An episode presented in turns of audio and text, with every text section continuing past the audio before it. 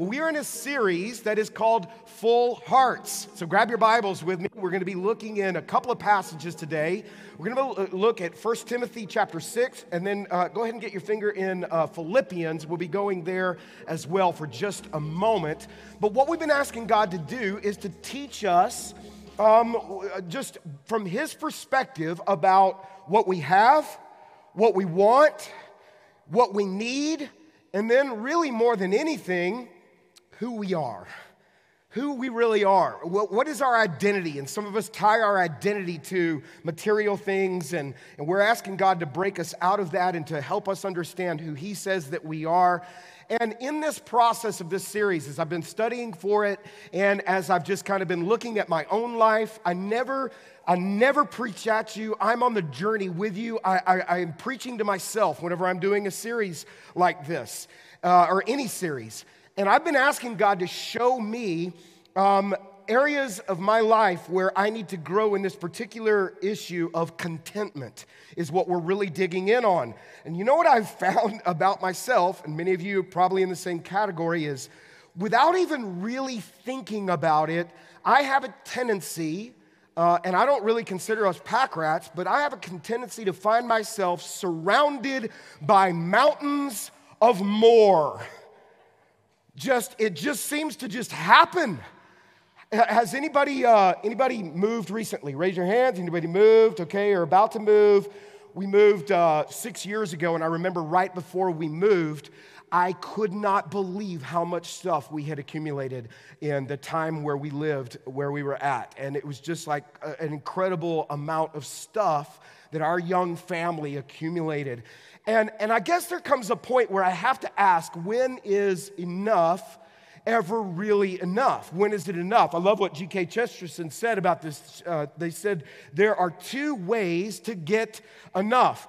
One is to continue to accumulate more and more. I don't think that's true though, but here's the other one. The other is to desire less, where something actually begins to shift within my heart and, uh, but here's the question Is it possible to desire less in a, in a culture that is saturated with consumption and more, that tells you many times and me that my, my net worth is the same as my self worth, and we get that confused a lot of times. I mean, we're told this, it's marketed to us constantly to where we're unsatisfied unless we have this or that or whatever it could be. And so I actually had another prop that I was going to use today. I love to use visuals. I have a bag that is right around the corner in that uh, backstage that I was going to use.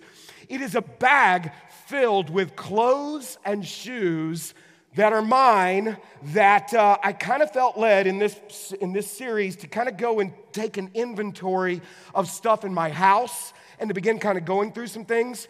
And the bag, when I finished, this was a few weeks ago, when I finished, the bag literally, it's a 50 gallon bag, the bag was like this tall of stuff within 45 minutes in my closet. And I didn't even touch stuff. I know better, okay?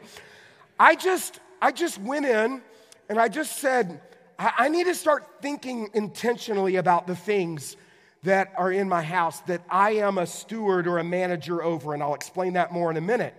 And so within 45 minutes, I had filled things up of things that I'm, I'm, telling you, it's not junk, it's good stuff. I had junk that was in another bag that did go to the garbage. But this was a bag that was so big, I couldn't even pull it out here because there was too much stuff to navigate. It's sitting back there. I'm gonna have to figure out what to do with it later, okay? Um, it's a good thing I've got great staff to help me with it because we're all gonna need to carry it. I had a dolly to wheel it out here, it still didn't work. But that was just within a few minutes. And, and, and, and, and just for me to begin to process, as I was looking in my closet, I don't mean to over spiritualize this, but God, is there somebody that could use some of these things that maybe they're the rightful manager of these? Because for some reason, I bought them or maybe somehow accumulated them and they're not being used.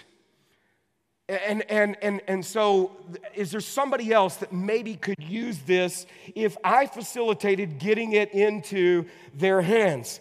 and what, what I kind of discovered again about myself, and I think a lot of us are like this, is we become, many of us unintentionally, these reservoirs of just collection, where either we buy things and things just continue to come into our homes. You know, if, if, if the longer you live, I'm 51, and it's like the more stuff just continues to accumulate. And, and, and we have a cleansing or a purging every few years, and I don't really think we're pack rats. I think we do our best. It's just ongoing. Stuff seems to be multiplying. You know what I found more than anything? T shirts. I don't even buy those things anymore, man, but I end up with so many of them. I'm like, and there's stacks of them. I also, I used to, uh, I used to marathon, and so I was going through a lot of shoes on a regular basis, uh, and I had a lot of, uh, a lot of athletic shoes uh, that I would cycle through. And, uh, and then I would always tell myself this I justify this, I will use this someday. And someday, a lot of times, really never comes because what's funny is my family has said, like, dude, you like wear like the same shirt like every other day. What's your deal? You know, but I've got a closet full of stuff, and I started realizing somebody maybe could be could better use this than me. There's a principle that I'm not going to dive into in a deep teaching today, but if you're newer here, I do want you to understand where I'm coming from as a Christ follower. Maybe you're not a follower of Jesus yet, and I want you to understand kind of what we teach, what we believe here at EVC. Maybe you're new to EVC. We talk about living with open hands and not these tight fisted hands on our stuff. And here is here's what stewardship means. It's not a word that we use a lot today. A steward simply means this a manager. You manage something that somebody else owns. And that is what I am as a follower of Jesus because in my in my life, what I understand is that Jesus is my Lord, which means He is the owner of it all in my life. He owns everything. Now, some of us will say, "Well, I worked for that," and yeah, you did. God gave you the ability to work. I don't want to. I don't want to go into, uh, you know, into a debate about that. I just want you to understand where we're coming from when we say stewardship. Is is there somebody else that would be a better steward of this, or is the rightful steward of some of these things that are collecting dust in my house that is not junk? It's just stuff that somebody else probably needs to use. Somebody else probably can use it. It would meet a need in their life or, or whatever. Now, now, here's what I know is that uh, when it comes to the issue of clothes, I'm not asking you to do what I did, although I do think that a good manager and a good steward should have an idea of the inventory that is within their management. And so uh, there are a lot of books that would suggest that you go and do an inventory. I started with my clothes and I'm going into other areas of our house. I'm going into our garage, I'm going into some other rooms, and starting to determine is there something that needs to go to somebody else? Now, there's some things that I could sell and maybe decide to do that, and that's okay. But, but there's also some things that I've just been feeling like God just wants me to give this to somebody. And it's good stuff, not bad stuff. God wants, they could use it. It would be a blessing to them. So uh, we anticipate that some of you would, would feel the same way. Not, I'm not telling you you have to do this. I'm not trying to guilt you into this.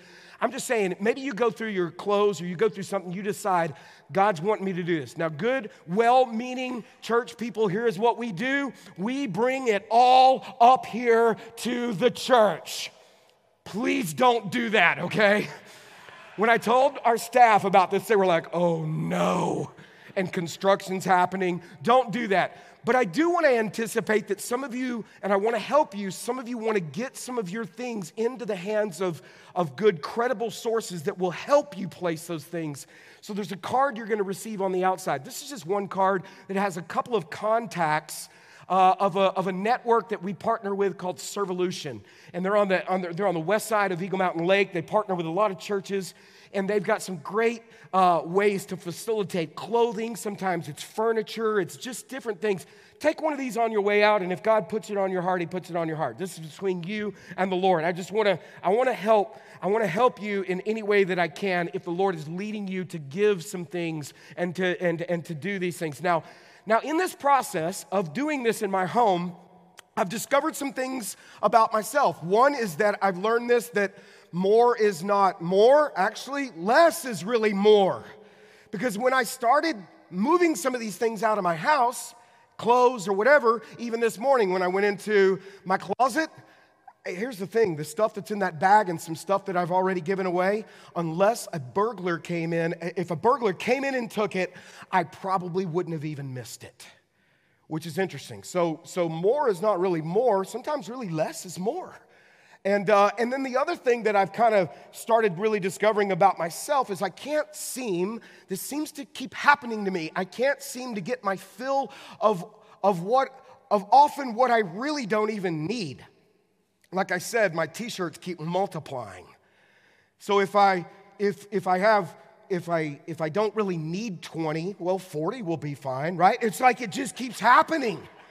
And, and, and I did the same thing with shoes, uh, athletic shoes, because I would say, well, I'll use those in yard work. Well, last time I checked when I was doing the yard work, I don't have eight pairs of feet, okay? So I would hang on to these things because I would think that was being a good steward, but really, I think a better steward is trying to get it to somebody who really could use it somebody that really could benefit from it instead of it just being me collecting things. So, we've been looking at this as we started last week a little bit about contentment, and we started with what does Jesus say about these kinds of things. And today we're going to look in 1 Timothy chapter 6, and let me give you some context, okay? Paul is going to give us and he gives these believers that he's writing this letter to a pastor named Timothy who is shepherding a group of people in a church where he started a church in a city called Ephesus. And Paul is going to give some principles of what it looks like to pursue a contented life. Is that even possible in a world driven by consumption? Paul knows these people well because he lived among them and immersed himself in their culture as he was planting this church. And what Paul understood was that there were some disturbing things that were, that were emerging in these people who said that they loved Jesus and were following Jesus. So this wasn't written to people that didn't know Christ. It was written to people who, who were in relationship with Jesus, but yet they were still lacking a satisfaction in their hearts. And, uh, and, and they were, so as many of us will continue to seek, we'll try to fill our hearts with other things. And, and this is where they were at. And Paul said, what I, de- what I detect is that among the people who are in your church, and I think it's in this church too, it can be, it can happen in my own heart, there are, there are people who are short circuiting their relationship with Jesus because, because they're, they're in love with the things of the world. And it's not that we don't live in this world, but we, we're not to be of it, right? And, and so Paul confronts it. And Paul is going to even point out that there are some false teachers who have believed this and are propagating some false truths for their intent of manipulating people so that they can get wealthy Oh man, that never happens in our culture today with preachers, right? Where we see it on an ongoing basis, where there are false teachers and false teachings, where there's manipulation that happens regarding material things. And this was happening back then too. And Paul said, I'm going to call this out. And so he begins to show some traps of what materialism does, not only to the false teachers, but what it can do to the believers who believe the lies of those false teachers. So here's what he says, chapter 6, starting in verse 5. Paul says this These people, who are the these people? You got to ask that. It's the false teachers. These people always cause trouble. Know anybody like that? Don't look at them, okay? Their minds are corrupt and they have turned their backs on the truth. To them, a show of godliness is just a way to become wealthy. Yet, in fact, we read this with me out loud. Let's say this next verse out loud. Come on. Yet, true godliness with contentment is itself great wealth. You guys did awesome. After all, we brought nothing with us when we came into the world, and we can't take anything with us when we leave it. So, if we have enough food, and clothing. Say it with me. Come on. Let us be content. Let's come to that in just a second because, man, that's a bold statement. And it almost seems oversimplified. Paul is making some challenging statements to some people but did Paul just not get the culture? Was Paul out of touch? These believers who are living in this culture, is Paul out of touch with our culture today? Does this apply for us 2,000 years later? Let me show you some things that Paul's going to point out and how to pursue and some motivations for living a contented life. How does that, how does that happen? What does it look like? What are some concerns that he has? First, I want you to see that he, he's going to tell Timothy regarding this issue, he's going to give Timothy a sobering perspective for, for Timothy to, to teach the people that were under his care to have a mindset. What I would tell you is a mindset of, of being able to differentiate between what is temporal and what is eternal. Because sometimes we get these things mixed up in our lives and it causes confusion when we put great emphasis on things that are temporal and little emphasis on things that are eternal. And many of us flip that around in our lives. I know that I have.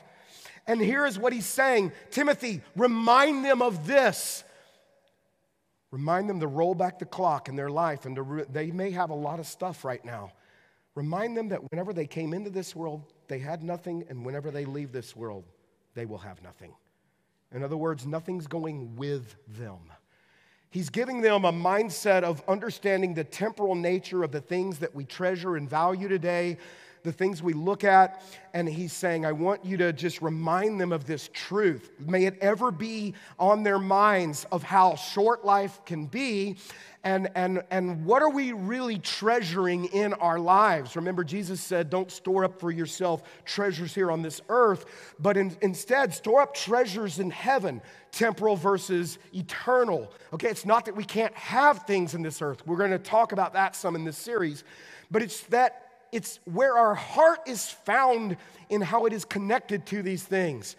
I found this illustration. I thought it was fascinating. Uh, several uh, years ago, there were some construction workers that were probably doing something like what was going on outside of our building, and it was in an area uh, where uh, that was outside of the city of Pompeii in that Italy uh, region. And and if you know about Pompeii, what you know is that in 79 AD, there was an eruption of a volcano that buried the city and all of the people who lived there. It happened so fast and massive. In fact, nine feet of, of, of burning ash rained down upon these people and buried them. Many of them, there's, there's just many of them, you find their corpses that are still preserved. Uh, and, and it was really, it's, so here's what they found. They were doing this construction and they unearthed this woman that they have they've called the ring lady okay because this is what they found they found her corpse i didn't want to show you the whole thing because it's a little gruesome looking but this is what you she had rings all over not only this hand but she also was clutching other valuables that it's clear that when this tragedy was happening these were the things that she was trying to take with her because they were her treasures but the immediacy of her death had stolen all of that. And it's clear that she didn't make it, but the stuff didn't also didn't go with her.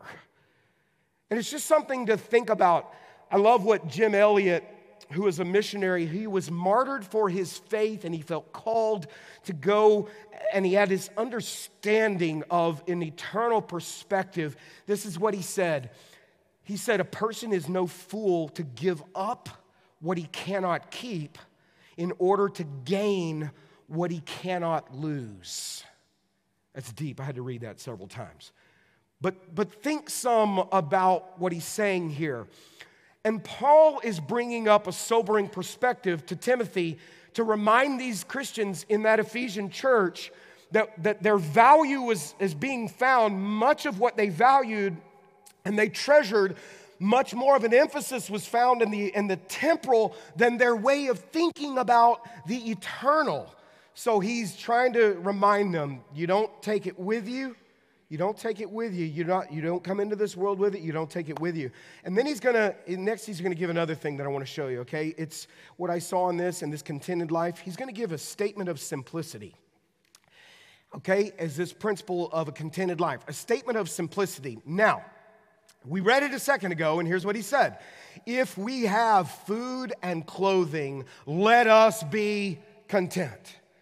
Now, I gotta tell you, it sounds great. But I know for me, and I'm sure for you, it sure does raise a lot of questions. What is he saying? Is he saying it's wrong to have anything other than food and clothing? It also sounds too simplistic. And is it too simplistic for a culture that, let's just say, is complex whenever it comes to the ability to obtain lots of things? We live in a complex culture, don't we? Where you can pretty much get anything at any point by the click of a button that I struggle with on my phone. I know which one you're, you probably struggle with it too. That Amazon one, man, it messes me up, okay? What's funny is that the simplicity of this sounds right, but the complexity of it sounds unrealistic. What kind of culture is Paul living in? Is it just like archaic to where that's all they really had? They lived in caves, you know, they only needed, a, a, a, you know, a little bit of food and some clothing? Or was their culture complex and sophisticated as ours is? Paul was looking around and he understood the same kind of culture that we are living in was the culture that the Ephesian church was also living in.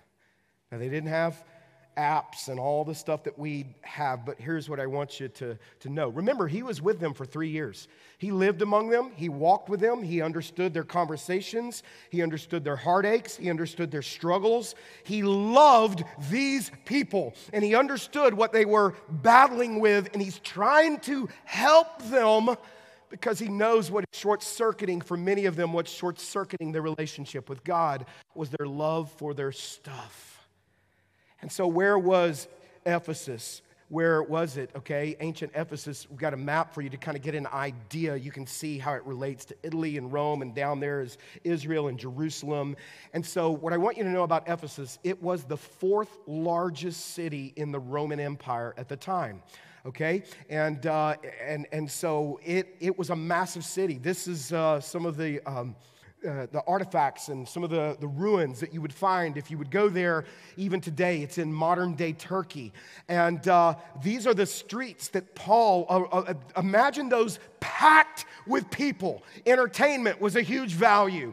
Stuff was a huge value. They had a marketplace that was the size of two football fields, and this was a port city, uh, much like what Houston would be, or New York uh, City, or, or LA, where, where things were coming in all, from all over the place, and they had a huge market. Okay? So, in this market that was called the Agora, what do you think you could buy there? Just about anything that your heart desired. Sound familiar? And Paul saw this and he understood this.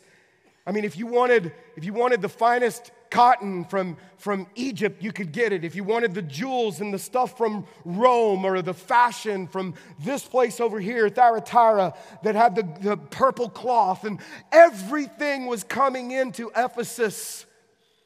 And here's what Paul is saying tell them to remember that they can't take any of that with them, that they didn't come in with it, they can't take it with them, and, and tell them to remember to be content, to, to be content with food and clothing, and they won't find it in the things that they're pursuing. Now, again, if you're like me, that statement of simplicity raises these questions Is Paul out of touch? Does Paul want us to live this aesthetic, monk type lifestyle. Are we all called to just go sell everything we have and not and not have a home not have a car not have a job? What is he what is he getting at?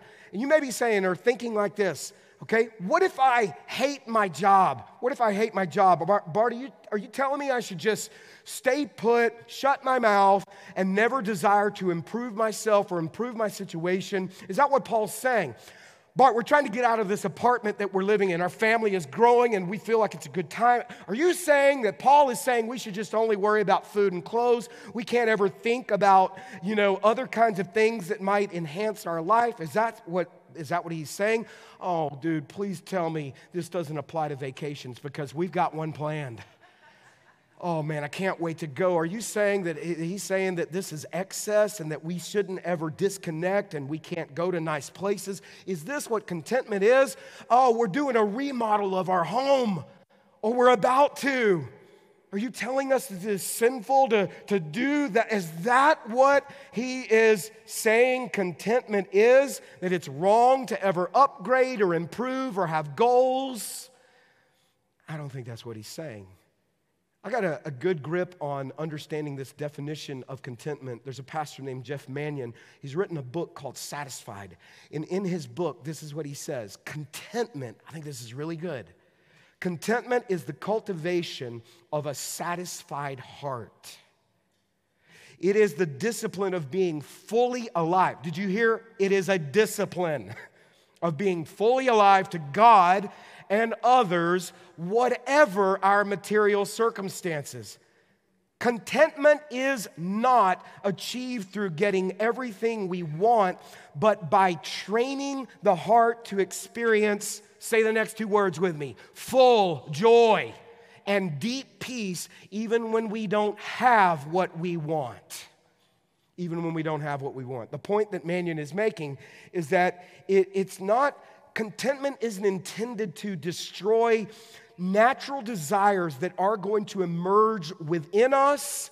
It's not to frown upon goals. It's not to say you can't shift jobs or what. It's not saying that. It's not that you shouldn't maximize opportunities or saying you can't take a vacation and disconnect. Here is what contentment really means Contentment is about helping me manage where I currently am at this moment. It's connected to my heart. It's helping me manage where I hope to be with a proper filter. Because you are going to desire some change. It's not wrong to change some things. It's about, and I love, he uses the word discipline, he uses the word train. Paul will talk in Philippians about how I have learned to be content. We'll read that in a second.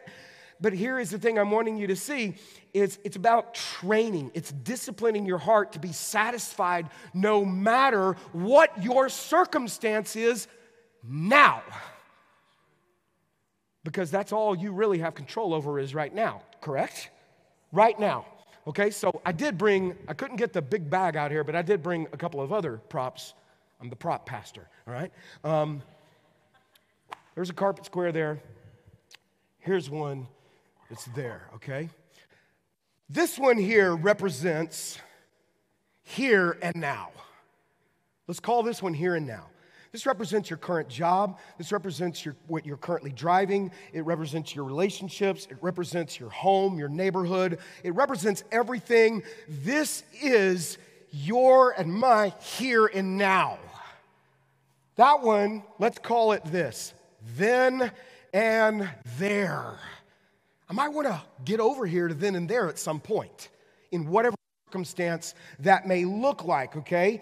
Um, over here and here and now, there are going to be things that emerge within the here and now that are not going to be ideal. Would you agree?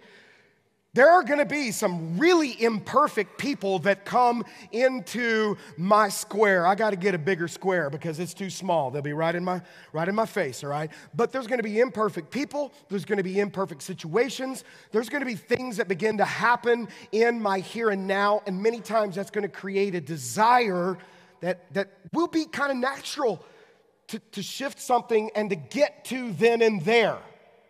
That's like really could be a dream for some of us.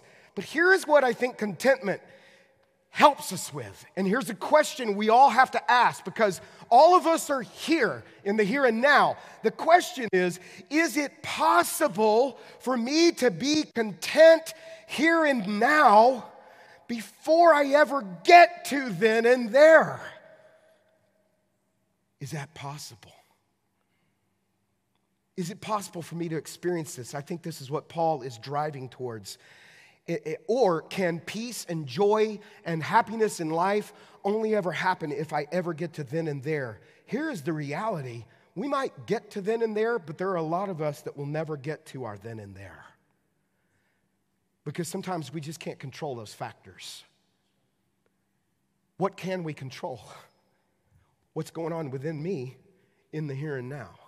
What's happening in the here and now, right? In fact, if I can't experience some peace and some joy in ideal circum, uh, on, uh, circumstances that are not ideal in the here and now, if I, can't, if I can't manage that at this point, in fact, I would even suggest to you that in some places, in a lot of ways, I probably wouldn't be able to manage it very well over here. Many times, the here and now is the training ground for getting us to the then and there. And so, we think that when we get to the then and there, you know what's going to happen? There will be a perfect scenario, perfect people. Nobody's ever going to come and be difficult. Not going to be a difficult circumstance at this job or at this in this situation. There's, I mean, everything seems to be in a perfect kind of package over here. And then what happens? Something always goes south a little bit in some way. You know what I've also found about myself? Because I'm a, I'm a very much a then and there kind of guy. I have found myself guilty of missing all that is happening in here and now because my mindset is so much about, I'm visionary, about driving towards getting to then and there, and I miss all of the things of being alive to God and alive to the people that God has put in my life in the here and now. And I want to say this to some of you. Some of you are missing the people that God has in your life right now in the here and now because you're so focused about what is out there and if I can only ever get to then and there, if I can, if that can change, if this circumstance. And then we get here, and this is what I found about myself. There's always another then and there. Does anybody else do that? Oh, please don't. I know I need therapy, okay? I know I need it. Does anybody else have a problem with this? You know what's funny? A guy said to me right after the service, and he's really smart and he knows his Bible really well. He said, It's funny, as you started this, I thought this is so simplistic, and yet what he said, and I, I appreciated his honesty, yet I'm struggling with the simplistic side of it and applying it in my life because I'm battling with this still. And he knows a lot of stuff. And some of us know a lot of stuff, but we're just constantly on this pursuit, okay? And, and we can't ever seem to get to the then and there. Socrates, in that Greek culture, this is what he said He who is not contented with what he has would not be contented with what he would like to have. And that, that's brilliant, and that's from a secular perspective. So, learn something in this here and now. So, Paul doesn't just give this pie in the sky advice about contentment. Paul doesn't just theorize about this and say how wonderful it sounds. Paul is going to live this out, and he had such credibility whenever he wrote to the people that he loved because Paul spent a great deal of his time not in an ideal situation. Do you know where Paul spent much of his time? In prison. Not a very good here and now, would you say? And then he would say things like this Philippians, he wrote to a church about how to be joyful whenever er, things weren't going great. How to have joy. He talked about anxiety. He talked about fear. He talked about all the stuff that we battle with. And he says this while he's in prison, I have learned how to be content. Oh Lord, teach me. Amen?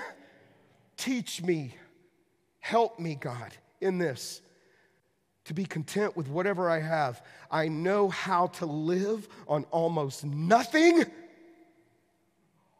or with everything. I have learned the secret of living in every situation. Let that speak to whatever your situation you're in right now. Every includes that whether it is with a full stomach or empty, with plenty or little. Paul said, I've learned this, and he's got such credibility because he's living in a prison while he's writing this. And he's saying this what I've had to do is I've had to train my heart. What I've had to do is condition it because it's going to desire. Now, let me ask you do you think while Paul was in the prison, do you think he he would have loved to experience the then and there. Yeah, you know what his then and there, though, was in his mind? It wasn't a temporal then and there. He said, For what I'm going to do right now, to live is Jesus Christ in the here and now. But to die, my then and there, it's gain because it's only going to be better. His mindset, okay? So he's backing all of this up. Now, now here's, here's how we can begin to apply some of this. I know that some of you, maybe you're in a place today, and I know this because I talk to a lot of you, maybe you're in a job you absolutely hate. And I know it happens to lots of folks, and you don't care for it. Maybe the people are difficult. Maybe the circumstances are, are challenging. Some of you, you, you love your job. Praise God for that. But there are a lot of people that struggle with this. Maybe you, maybe you don't feel like you're being used and fulfilled, you know, and you just are struggling and, and you're wondering, does this mean that I can't think about what, what another job might look like? That's not what's being said here. Here's what I would suggest. If, if you're in that place, apply for other jobs. Network with other people. Understand that there's nothing wrong with maybe seeking to improve your situation. Just know this that in the meantime, God still has you in the here and now, where you are at, and don't waste a day of it. God still has you, if you're a believer, He still has you in a place where He wants to use you to impact even the imperfect people that get on your nerves where you work and that He wants you to understand what it looks like to have joy in your life. I would even say this I would say, in some cases, many times, I'm not saying this is your situation, but in a lot of places we get in the here and now, I think a lot of times God will not allow us to graduate to the then and there because there's still so much that He's trying to teach us in the here and now, and we just won't seem to get it. And so while we're in the here and now, we grumble, we complain, we, you know, we're ungrateful for even the good things, and we just only focus only on the negative. Am I talking to the right people? We do this, don't we? There was another group of people that did this. God rescued them out of Egypt. They were enslaved for 400 years, and God did miraculous things in front of their eyes. It was the nation of Israel. He rescued them, He saved them within days. Their circumstances in the here and now in the desert were not good. And what did they begin to do? Complain and grumble. And God said, I'll make it short. God said, You know what? They're not ready for the promised land of the then and there. Give them another lap around the desert.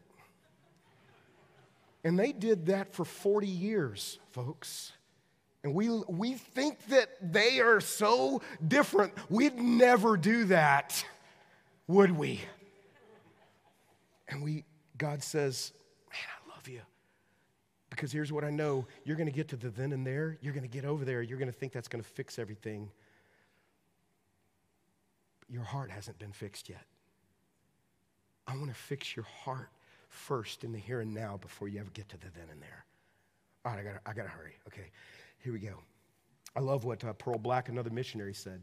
Many people lose the small joys in the hope for the big happiness.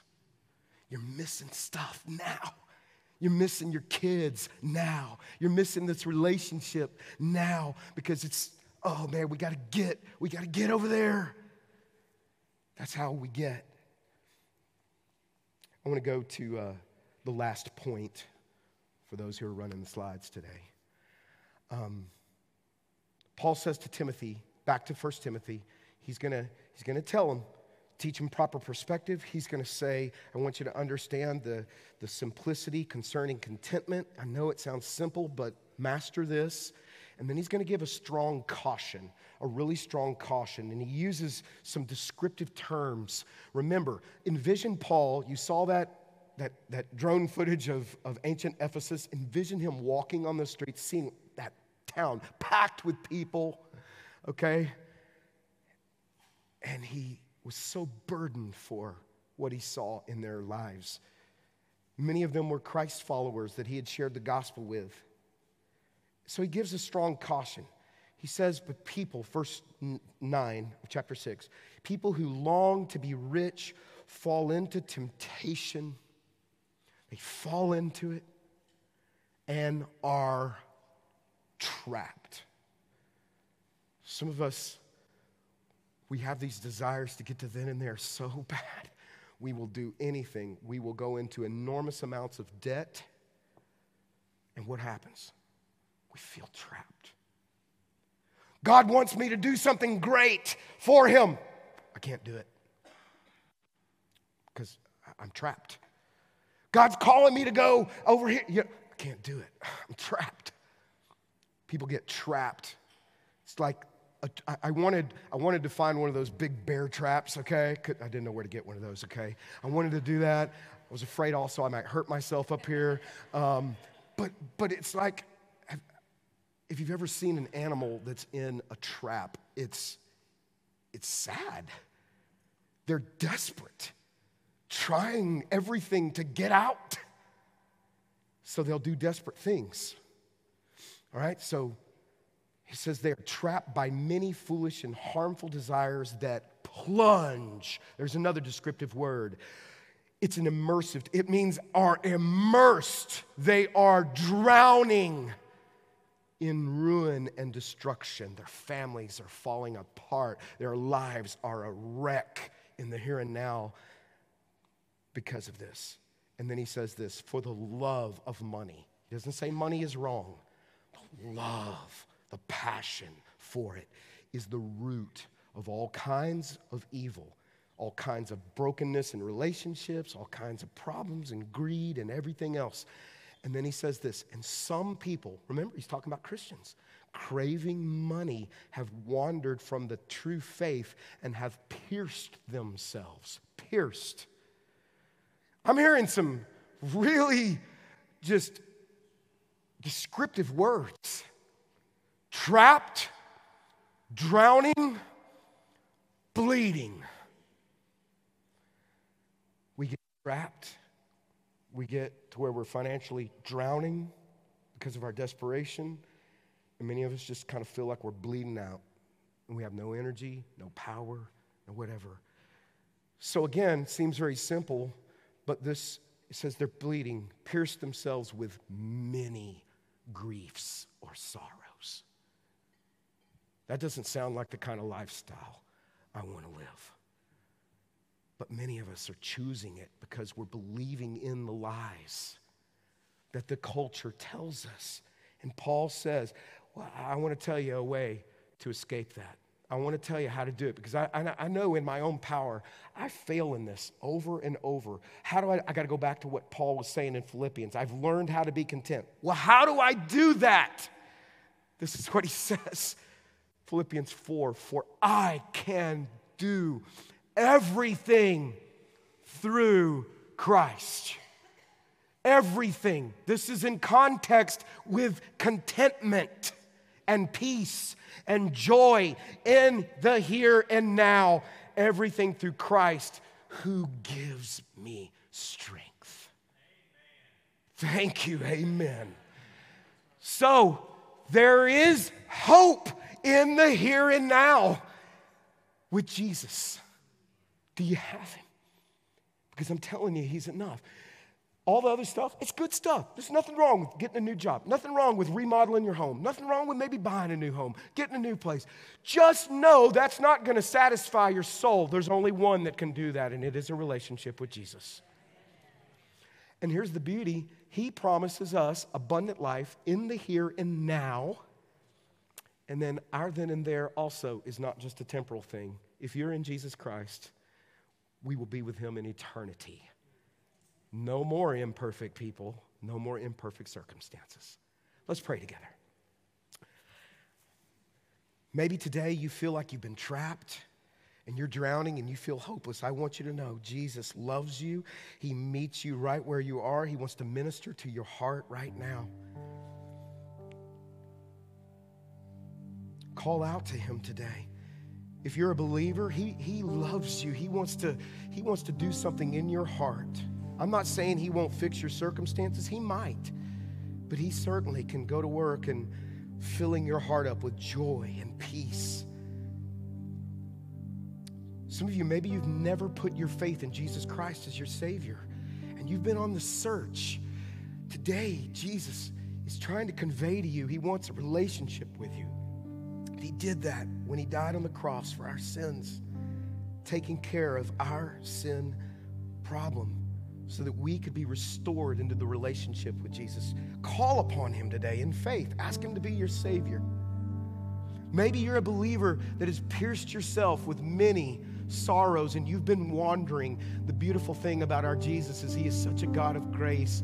All it takes is you just saying, Jesus, I'm ready. I'm ready to come home. One step, and he meets you right where you are. Lord, would you give all of us here today grateful hearts for the here and now? Knowing that you're in control, knowing that you're working. We rest in you today. May your peace rest upon your people today. We seek you today, Lord. We love you. We worship you. In your name we pray.